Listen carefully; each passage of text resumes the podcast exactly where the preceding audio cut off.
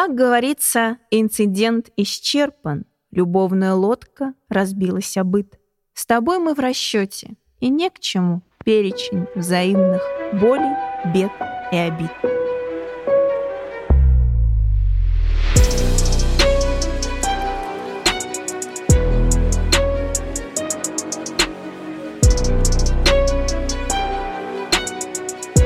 Это подкаст «Любовь по классике» студии «Трешка». И мы его ведущие. Людмила Ларионова, историк книжной культуры. И Яков Чечнев, филолог и специалист по издательству «Всемирная литература».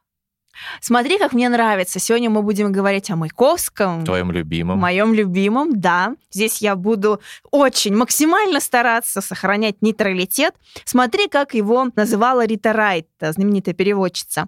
Человеком необычайной чрезвычайности. И вот именно таким человеком необычайной чрезвычайности он вошел в жизнь своих современниц. И его старший товарищ, я бы сказала, ближайший друг, такой даже, вот, можно сказать, отец. А он был отцом русского футуризма. Давид Давидович да. Бурлюк, дав-дав, для э, особо, так сказать, погруженных в тему. Смотри, как он вспоминал об особом таланте в отношениях поэта с женщинами. Маяковский, как мужчина, отличался большой редкой красотой. Он был типом Дон Жуана, общества мужчин он интересовался в целях азарта. Карты, бильярд. С мужчинами он был высокомерен, заносчив или деликатен, только если это было нужно для дела, для успеха. Далее, размышляя про Маяковского, Бурлюк писал «Стихи, поэзия своего таланта поэта, красоты своего голоса, баса профунда неотъемлемо были в арсенале его оружия для первой осады намеченной им жертвы. О Маяковском мастере ухаживания, мастере страсти нежной надо знать, пользуясь материалами его биографии. И, конечно, тут Бурлюк был прав. Документ должен лежать в основе любого рассказа о поэте. Так мы и стараемся делать наши подкасты. Но смотри дальше, как он продолжает. Случайные, мимолетные встречи, любовные интриги у Маяковского были неисчислимо чисты. С жадностью, с пафосом, с пылкостью юноши поэт продолжал всю свою жизнь искать новых встреч, открывать новые страницы, в книге любви. А вот другой так сказать, прекрасный Дон Жуан э, с внушительным... Косплеящий Оскара Уайльда. С внушительным списком побед, которые выразились в его поэзах. Игорь Северянин, гений Игорь Северянин, mm-hmm. говорил так. Маяковский пробовал женщин. Если вульгарились, бывал беспощаден. В случае осаждения доискивался причин. Если не позировали на добродетель, с уважением сникал. Ну, сама вот эта роль Дон Жуана, Фата, Шармера, да, по-бурлюковски, они были органичны, вот эти образы для поэта. Он же, как мы помним, хотел остаться вечно молодым, красивым, 22-летним. Как он писал, «Я ж навек любовью ранен, еле-еле волочусь». И Элли Джонс та самая женщина, которая подарила ему его единственного ребенка, она писала ему 12 апреля 29 года, «Вы мне как-то давно сказали, что никогда ни одна женщина не устояла вашему шарму. Очевидно, вы правы». Вообще, максимальное сближение искусства и биографии, столь характерное для эпохи Серебряного века, советская эпоха НЭПа наследовала ей, во многом предопределила избранный Маяковским облик и модель поведения. Вообще Роман Якобсон, известный наш лингвист, отмечал сценарность или театральность жизни Маяковского. Кажется, никогда судьба писателя не была с такой безжалостной откровенностью обнажена в его словах. Неужели сегодня у кого-нибудь нет ощущения, что книги поэта — сценарий, по которому он разыгрывает фильм своей жизни?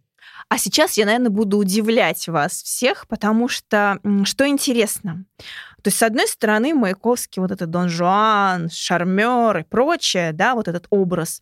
На самом деле, как многие вспоминают э, из его окружения, он часто бывал замкнут, мало и неохотно говорил о себе, но при этом он увековечил в своих произведениях имена любимых женщин. Тут можно перечислять Мария, Лилечки, письмо Татьяне Яковлевой, родных, скажите, сестрам, люди, Оле, а свой адрес, вот вспоминается сразу хрестоматийный «Я живу на Большой Пресне, 3624». Даже телефон 6710 соедините, э, собственный возраст, ну, например, там, я любви заждался, мне 30 лет, и вообще каких только жизненных фактов он не отразил в своих стихах. Конечно, эпоха модерна давала для этого все полномочия. Мне кажется иногда, что вообще Маяковский в этом своем увековечивании жизни в лирике, он следовал модели Блока, который создал целый автобиографический миф в своем творчестве. Про это, кстати, у нас записан подкаст отдельный про Блока. Пожалуйста, можете послушать его. Вообще образ Маяковского, такого сильного, волевого человека, кажется немножко однобоким. Ведь мы знаем, например, что его лирика пронзительная, она свидетельствует и о другом факте, о том, что он был достаточно одиноким человеком. Она пронизана одиночеством, я бы сказала. Да, и чем сильнее это ощущалось маяковским человеком, тем сильнее становилась жажда обретения счастья в лирике отраженная. Ну вот, например, в распашку сердце почти что снаружи, себя открываю и солнце, и лужи, входите страстями, любовями, власти, отныне я сердцем править не властен. Видно, что поэт лирический герой его призывает заполнить образующуюся пустоту, что он открыт всему миру, что надо, чтобы был он наполнен чем-то, впечатлениями от жизни в том числе. Ну и тут можно вспомнить, как Николай Эрман говорил, что если бы он начал писать мемуары о Маяковском, да, то одну из глав он точно бы назвал «Человек, подсаживающийся к чужим столикам». Да, вот это страшась одиночества, он всегда там перед своими выступлениями стремился кому-нибудь подсесть, пообщаться, поговорить. И вот, например, одна из его возлюбленных, Наталья Брюханенко, она вспоминала, что он ее специально, когда он начинал что-то там делать у себя, писать, он ее приглашал к себе домой, точнее, в кабинете к Лубянском проезде, да, uh-huh.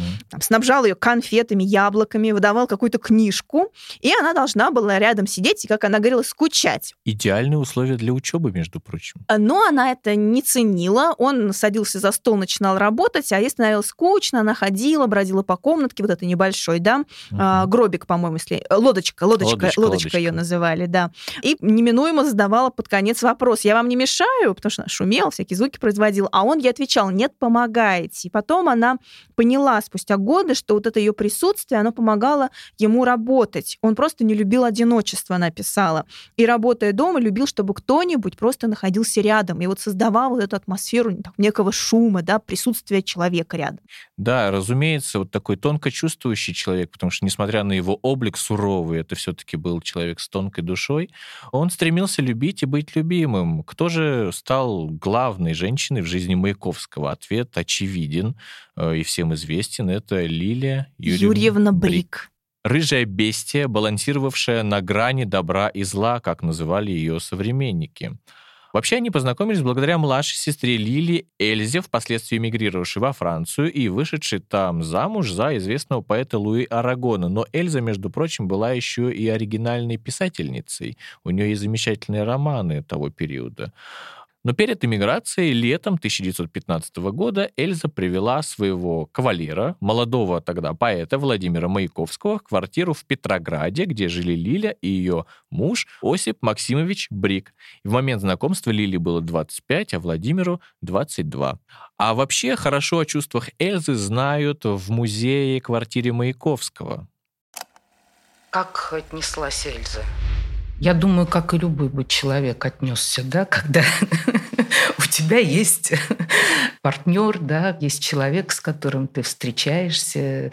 Конечно, сложно говорить, там была ли такая большая любовь, но влюбленность, наверное, была с одной и с другой стороны. Мы знаем, что Маяковский познакомился с Эльзой Триоле в 13 году, то есть это задолго до встречи Маяковского с Лили Брик. Были ухаживания, опять-таки, молодого такого эпатажного поэта-футуриста, очень талантливого поэта. Это, по-видимому, и льстило Эльзе Триоле. И вот э, когда она, решив э, познакомить э, свою сестру со своим талантливым да, молодым человеком, еще пока неизвестным поэтом, но действительно талантливым, как она считала, даже гениальным, привела его в дом к сестре, И как раз вот в квартире Бриков э, Маяковский публично впервые прочитал свою поэму «Облако в штанах», которая потрясла слушателей, которые были в доме Бриков. Поворот был таким неожиданным. После того, как Маяковский закончил чтение поэмы, он подошел к Лиле Брик и попросил разрешения посвятить эту поэму ей. Лиля благосклонно согласилась, хотя она была замужем за Осипом Максимовичем Бриком. Вот. Но он действительно потряс их своими стихами. И, как и любая девушка, как она могла отреагировать? Конечно, это была обида.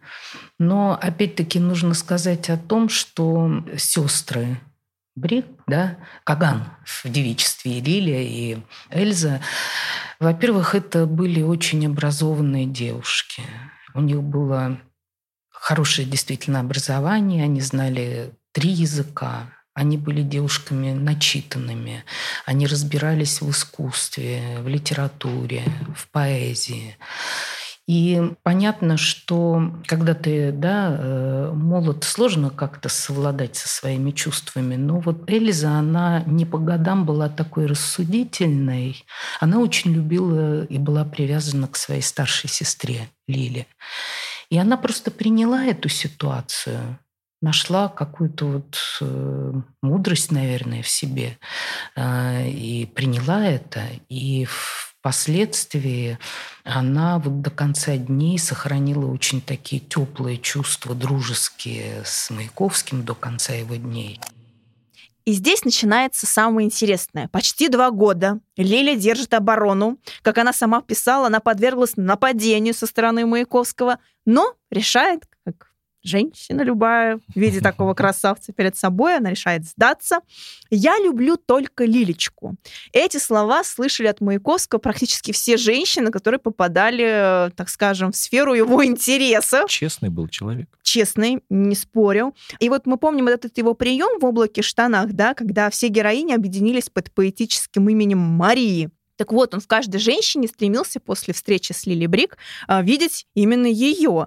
И в мемуарах художницы Марии Синяковой, которая очень плотно сотрудничала с футуристами, вообще такая художница-авангардистка, она вспоминала вот это обожание, практически молитвенное. Ее сестра Надя, а, их там четыре сестры было, по-моему, Синяковых, она приехала с Пастернака в Петроград, и дальше вот что было. Расскажи. Да, там забавный такой фрагмент.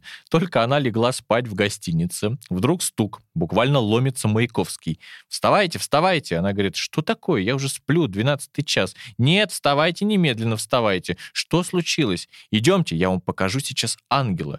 И как она не протестовала, он говорил, «Все равно не уйду, все равно не уйду». Пришлось, конечно, выйти, и тогда она увидела Лилю Брик.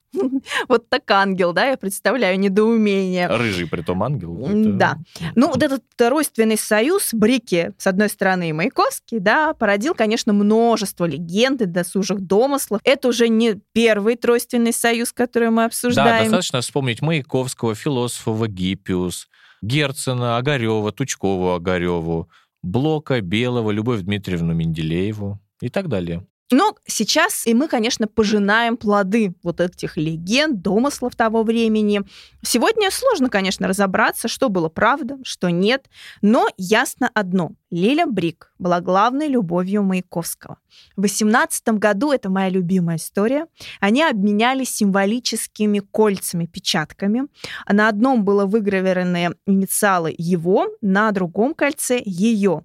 У него было ВВ, а у нее L-U-B. И можно было вот так его крутить. Это кольцо получалось бесконечное «люблю». Идея для ювелирного стартапа трогательная очень история. Они сохранились, слава богу, эти кольца, они хранятся в Гослит-музее и иногда, редко, но все-таки показываются публике.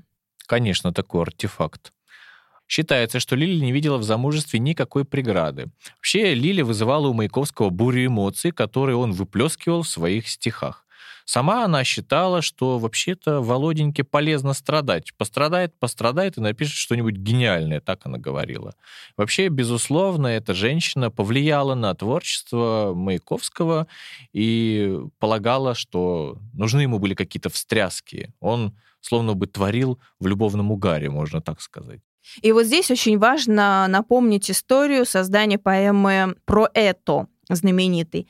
В декабре 22 года они решили, Лили Брик и Маяковский, пожить два месяца до 28 февраля 23 года, отдельно не встречаясь. Маяковский перебрался с Генрикова переулка, где они все втроем как раз и жили, да, в свой вот этот кабинетик-лодочку в Лубянском проезде. И, конечно, мы должны понимать, что Маяковский здесь был ну, несколько ну, неправ, когда говорил, э, что это решение было обоюдным. Он, конечно, лукавил. Это Лиля решила, потому что ей надоели его игры в карты, бильярд, что он не писал. И она вот решила опять его, так сказать, подстегнуть, заставить творить. Она жила в обычном ритме как своем. лошадка без особых изменений, а он был заперт в квартире, никуда не выходил, только подарки какие-то ей передавал через почтальонов и писал поэму про это, достаточно в тяжелом, как говорят современники, находясь в душевном состоянии. Да, и вместе с этой книгой параллельно он вел письмо-дневник. Это такой симбиотический жанр, сложный достаточно, который, кстати сказать, он... Это, он сохранился да, он и недавно показывался. И э, он был обращен, разумеется, к Лиле, которую она нашла уже после самоубийства поэта. И, кстати, долгие годы, не напомнишь, сколько 90 там? лет. А, да, 90 лет. Вот она, когда Наложила передавала вето. его государству, нельзя было его публиковать. И на многих страницах этой рукописи были видны даже следы от слез поэта. Вот, например, один из пассажей. «Любишь ли ты меня?» Для тебя должно быть это странный вопрос. Конечно, любишь. Но любишь ли ты меня? Любишь ли ты так, чтобы это мной постоянно чувствовалось? Нет. И вот он как раз делал приписку вот это «нет», и она это увидела, ей было достаточно больно, как я читала, вот это все увидеть потом уже после его смерти. И, конечно, нам всем жалко Маяковского, да, это бесспорно. И жалко было его такому женскому окружению, ближайшему кругу, не только, да, возлюбленных, а друзей, подруг. И они по-женски достаточно ревниво судили Лилю и жалели его вот этой какой-то такой неустроенности. Даже вот Мария Синякова, она вспоминала, вспоминала, как Лили ей будто рассказывала о первом времени вот их любви, когда еще они не жили все вместе. А, он часто сидел на кухне у них в квартире у Бриков, а, сидел и страшно плакал. А почему он плакал? Он не был уверен, что Лили его любит. А вот когда они сошлись уже и жили вместе, Маяковский любил говорить, Лилечка, это моя жена, представляя, да? Но она ему всегда такую делала отповедь, строго запрещала так говорить. Цитата. «Муж у меня только Брик, а ты, Володя, только любовник». Да, и, кстати, Лилия была почти всегда в курсе происходящего и не возражала против мимолетных встреч и увлечений поэта. Порой она даже знакомила Маяковского с какой-нибудь хорошенькой женщиной, как это случилось, кстати, в случае с Вероникой Полонской, и приглашала новую знакомую поэта в свой круг, становясь ее подругой и тем самым э, как бы обезоруживала и покоряла ее. Вот, например, что художница Елена Семенова рассказывала. Как-то весной 25 года мне позвонил позвонила Лилия Юрьевна и пригласила поехать погулять в зоосад. Стало ясно, что Лилия Юрьевна заинтересовалась некоторым вниманием ко мне Маяковского и решила дать мне установку, чтобы, не дай бог, я не приняла его всерьез. Опасения были излишни. При всем моем восхищении Маяковским как поэтом и человеком мне и в голову не приходило влюбиться в него, а тем более завести легкий романчик, так принятый в новом быте. Однако некоторые отношения у Маяковского становились слишком серьезными, и, ну, как, например, вот в случае с Натальей Брюханенко, это редактор в государственном издательстве, которую Маяковский называл «товарищ девушка». И Лиля, э, не сомневаясь, утверждала свои права на Маяковского. «Пожалуйста, не женись всерьез», — писала она ему, «а то меня все уверяют, что ты страшно влюблен и обязательно женишься». И напоминала, «Не забывай, мы все трое уже женаты». И, конечно, отдельные увлечения, вот эти истории любви Маяковского доставляли Лилия много боли. И считается, что она достаточно тяжело пережила известие о рождении в 26 году в Америке его единственной дочери от русской иммигрантки Эйли Джонс. Сама Брик, напомню, несколько раз в молодости делала аборты, после чего детей не могла иметь. И вот сейчас мы послушаем очередной фрагмент э, сотрудника музея Маяковского об этой истории любви заокеанской. по просьбе своей сестры Лили Брик, Эльза познакомила Маяковского с Татьяной Яковлевой, дабы отвлечь его от э, Элли Джонсон, бывший возлюбленный, с которым Маяковский познакомился в Америке, когда он ездил в Америку в 25 году. У них там был роман, и результатом этого романа на свет появилась э, дочка, девочка, которую назвали Патрицией. И вот Маяковский как раз в 28 году был в Париже. От э, общей знакомой его и Элли Джонсон он узнал, что Элли вместе со своей двухлетней дочкой отдыхает в Ницце. Он тут же помчался к ним, и они провели вместе два дня. Э, когда он уезжал, они договорились о том, что Маяковский еще раз к ним приедет и встретиться э, с ними. Но этого не случилось. Э, об этом узнала Лиля Брик, естественно, от Эльзы Триалия. И она попросила Эльзу, дабы отвлечь Маяковского от Элли, чтобы у него не возникли какие-то отцовские чувства, потому что она понимала, что может случиться так, что Маяковский может просто уехать в Америку. Она вот и попросила Эльзу отвлечь Маяковского от этой истории, да, и познакомить с какой-нибудь барышней. Ну и так и случилось. Маяковский познакомился с Татьяной Яковлевой.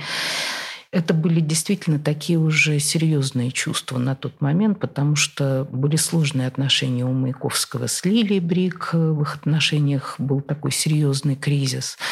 И Маяковский тогда, как он говорил, искал большую любовь и вот, по-видимому, эту любовь он и встретил. Это были очень такие красивые отношения. Это была, во-первых, красивая пара. И вообще Элли Джонс, у Элли Джонс была удивительная судьба. Ее звали Елизавета Зиберт.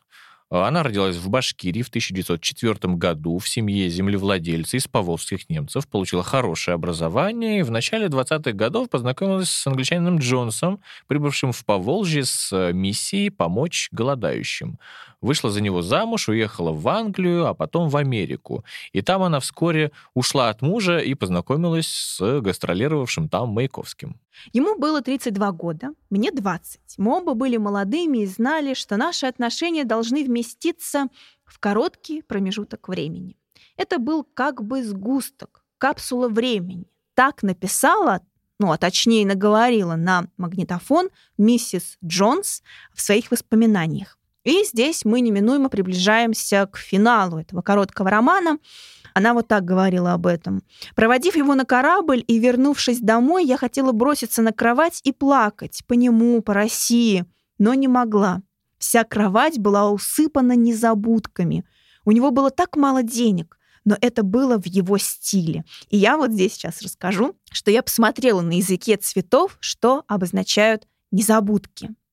Они за меня все тебе расскажут. Красиво очень красивый. Вообще хочется сказать, что в наших подкастах достаточно много историй про цветы. Татьяна Яковлева была под стать Маяковскому. Она была очень высокого роста, она была хороша собой.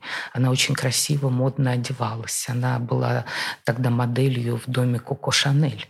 Плакаты с ее изображением висели э, по улицам Парижа. И говорят, когда Маяковские с Татьяной Яковлевой шли по улицам Парижа, буквально все оборачивались на эту пару, потому что это была очень такая эффектная, красивая пара. И вот здесь мы, конечно, согласны с экспертом да, из музея Маяковского, но хочется сказать, что помимо того, что это была такая роскошная красавица-манекенщица, если всмотреться в ее фотографии того времени, то я бы сказала, что это очень холодная красота, как кажется. Но Смотри, что я нашла. В одном из писем Яковлевой матери мы находим такую цитату про Маяковского. Он такой колоссальный и физически, и морально, что после него буквально пустыня. Это первый человек, сумевший оставить след в моей душе. Вернувшись из Парижа в Россию, Маяковский публично, подчеркиваю, публично прочитал свои стихи, посвященные Татьяне Яковлевой. «Ты одна мне ростом вровень», помнишь? Угу. И Лиля, конечно, сочла это предательством. Ну, так считается, как минимум. Конечно. Потому что до этого только ей можно было посвящать и публично выступать с такими стихами. Монополия была нарушена Яковлевой. Ну, не знаю. И Маяковского больше не выпустят после этой истории за границу, а он же обещал вернуться Татьяне Яковлевой.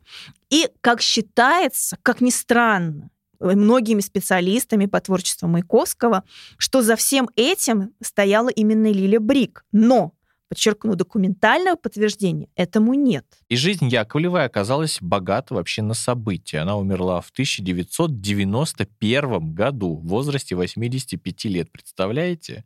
Она успела выйти замуж за Виконта Дюплеси, родить от него дочь, овдоветь и выйти замуж повторно. Ее второй муж э, был Александр Либерман. В течение многих лет он возглавлял, кстати, знаменитый журнал «Вок».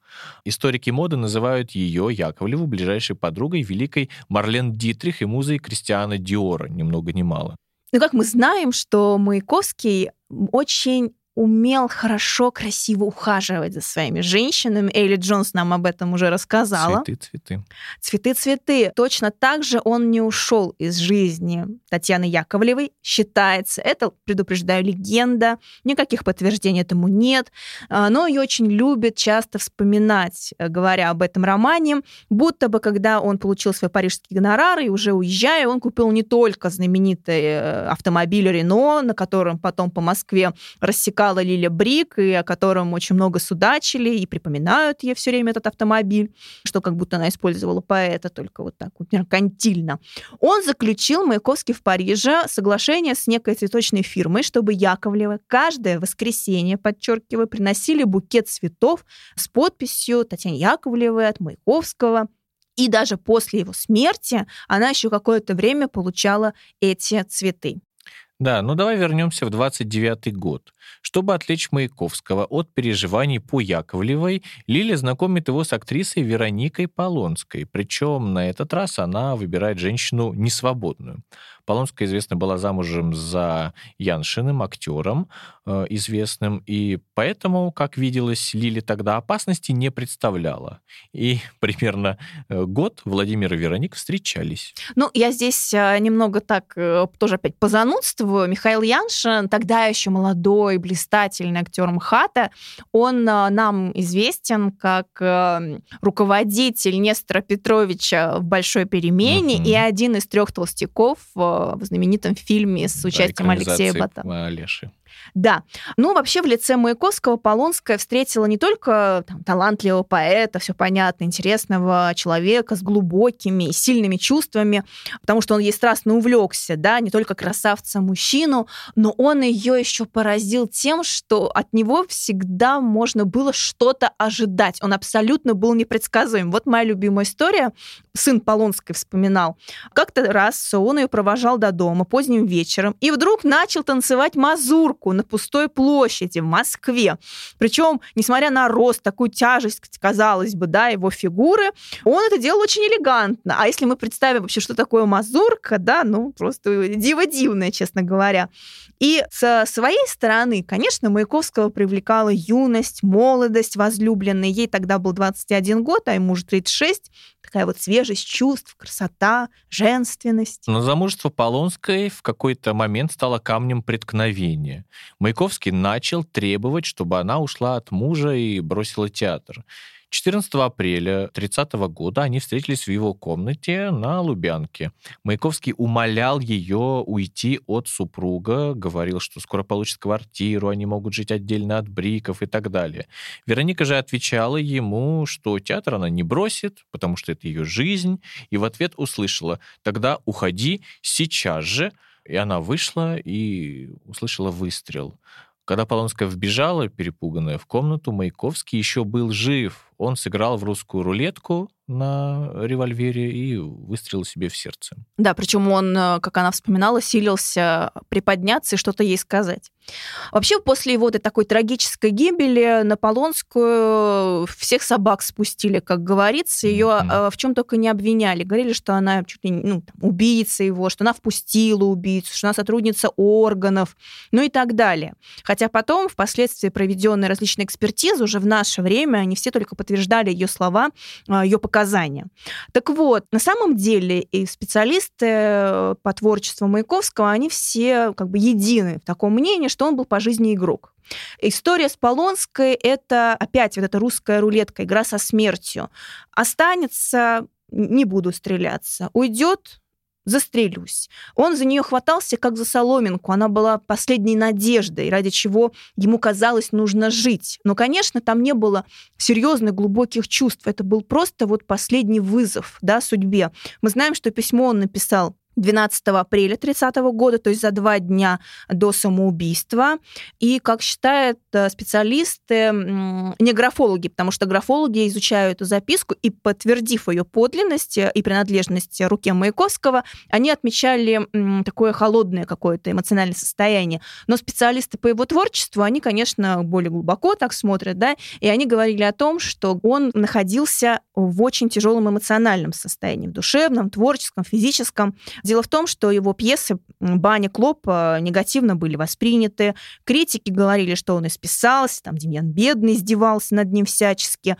Он же был тончайший лирик, как мы уже с вами сегодня убедительно доказали, да? Он отдал такую жертву на алтарь вот этому искусству а, революционному, он верил в это, но он сам наступил на горло собственной песни, а общество это не приняло. И главное, что он сам разуверился вот в этом своем образе поэта-трибуна и вообще вот в этой во всей советской власти и стране. Это все уже ушло для него. Не хочется, конечно, наш рассказ завершать на минорной ноте, поэтому можно вспомнить то, как поэт ласково называл свою Лилю Кися, Кисик, а она его Щен, Щенок, в честь пса, которого они, кстати, подобрали на даче в э, Пушкине под Москвой. Именно с его появлением поэт стал подписывать э, свои письма к Лиле Щен, а также рисовать себя в виде щеночка. И это отражало суть отношений э, между ними. Лиля Брик, она вот как кошка, она гуляла сама по себе, а Маяковский был ей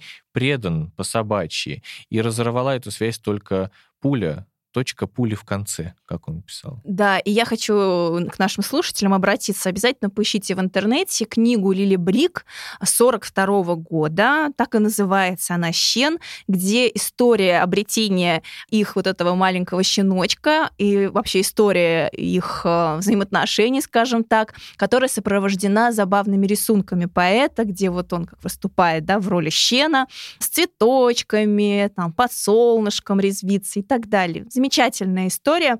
Ну, подводя итоги, я хочу процитировать воспоминания Галины Катанян. Смотри, как она писала. Прошло пять лет с лишним после смерти Маяковского. Это были тяжелые для нас годы. Люди, которые при жизни ненавидели его, сидели на тех же местах, что и прежде. И как могли, старались, чтобы исчезла память о поэте. Книги его не переиздавались, полное собрание сочинений выходило очень медленно и маленьким тиражом. Статей о Маяковском не печатали, вечера его памяти не устраивали, чтение его стихов с эстрады не поощрялось.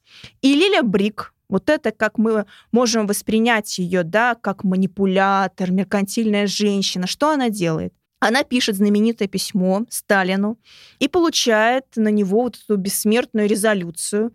Маяковский был и остается лучшим, талантливейшим поэтом нашей советской эпохи. Лиля Брик очень много сделала для сохранения наследия поэта. Это нужно признать, даже те, кто ее не любят, это, ну, как с этим не поспоришь.